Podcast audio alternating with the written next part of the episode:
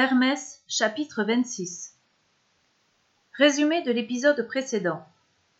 Zeus a accepté qu'Héphaïstos, le dieu le plus laid de l'Olympe, se marie avec Aphrodite, la déesse de la beauté. Hermès se demande pourquoi les dieux obéissent tant à son père. Hermès connaissait par cœur le chemin pour aller chez Pausania. Il arriva à la grotte de la vieille nourrice à la fin du jour.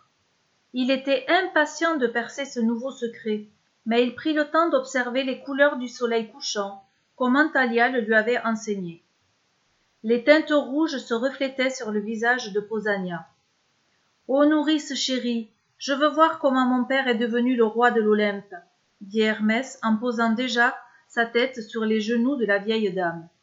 Mais Pausania redressa le visage du jeune dieu entre ses mains ridées et lui dit Hermès, ce voyage-là est un très long voyage. Il durera des jours et des jours, et il n'est pas sans danger.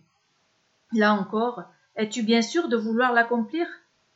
Un frisson parcourut le dos d'Hermès, mais il ne baissa pas les yeux. Oui, murmura-t-il, il faut que je sache. Bien, tu l'auras voulu, répondit la nourrice. Elle laissa reposer la tête d'Hermès sur ses genoux. Il ferma les yeux. Lorsqu'il rouvrit les paupières, Hermès était étendu dans une prairie où coulait un ruisseau. De hautes herbes lui chatouillaient le visage et le cachaient. Un jeune berger au corps musclé lui tournait le dos. Il se tenait à cinq pas de lui, au bord de l'eau, mais il ne risquait pas de le voir, car il était occupé à discuter avec une jeune femme. Elle avait un visage d'une beauté exceptionnelle. Mais ce qui frappa Hermès, ce furent ses yeux bleu nuit.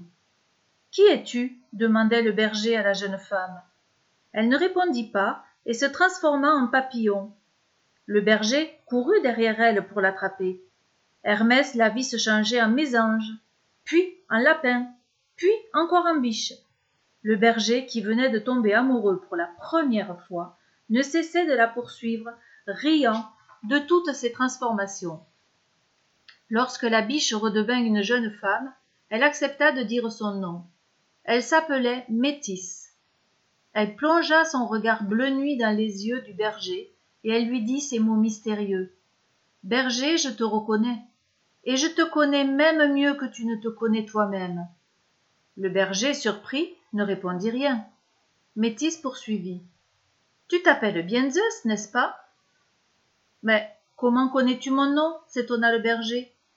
Je sais bien d'autres choses encore sur toi, sourit Métis.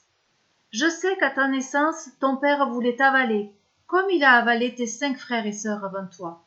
Et je sais aussi comment ta mère et ta grand-mère t'ont sauvé la vie en te cachant ici, sur cette île. En entendant ces paroles, Zeus était devenu très pâle. Cette femme connaissait son nom. Il devinait qu'elle n'avait pas menti. Mais qui est mon père? demanda-t-il d'une voix tremblante à Métis. Tu es le fils de Cronos, le roi du monde répondit-elle.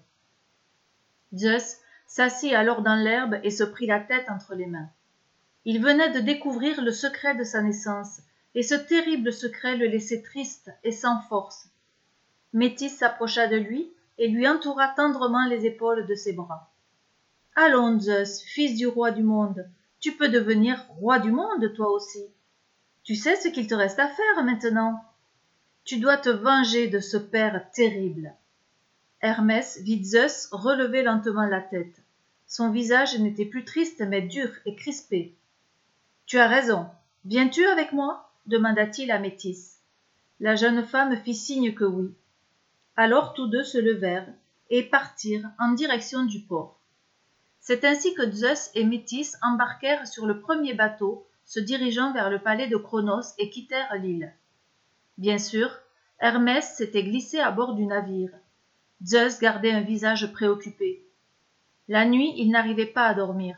Il pensait tout le temps à ce que Métis lui avait révélé, et sa colère contre ce père avalant ses enfants ne cessait d'augmenter.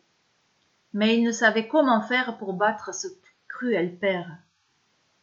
Un matin, il s'approcha de Métis qui était accoudé sur le pont du bateau et regardait la mer. Métis, je t'en supplie, donne-moi un conseil pour me venger de Cronos.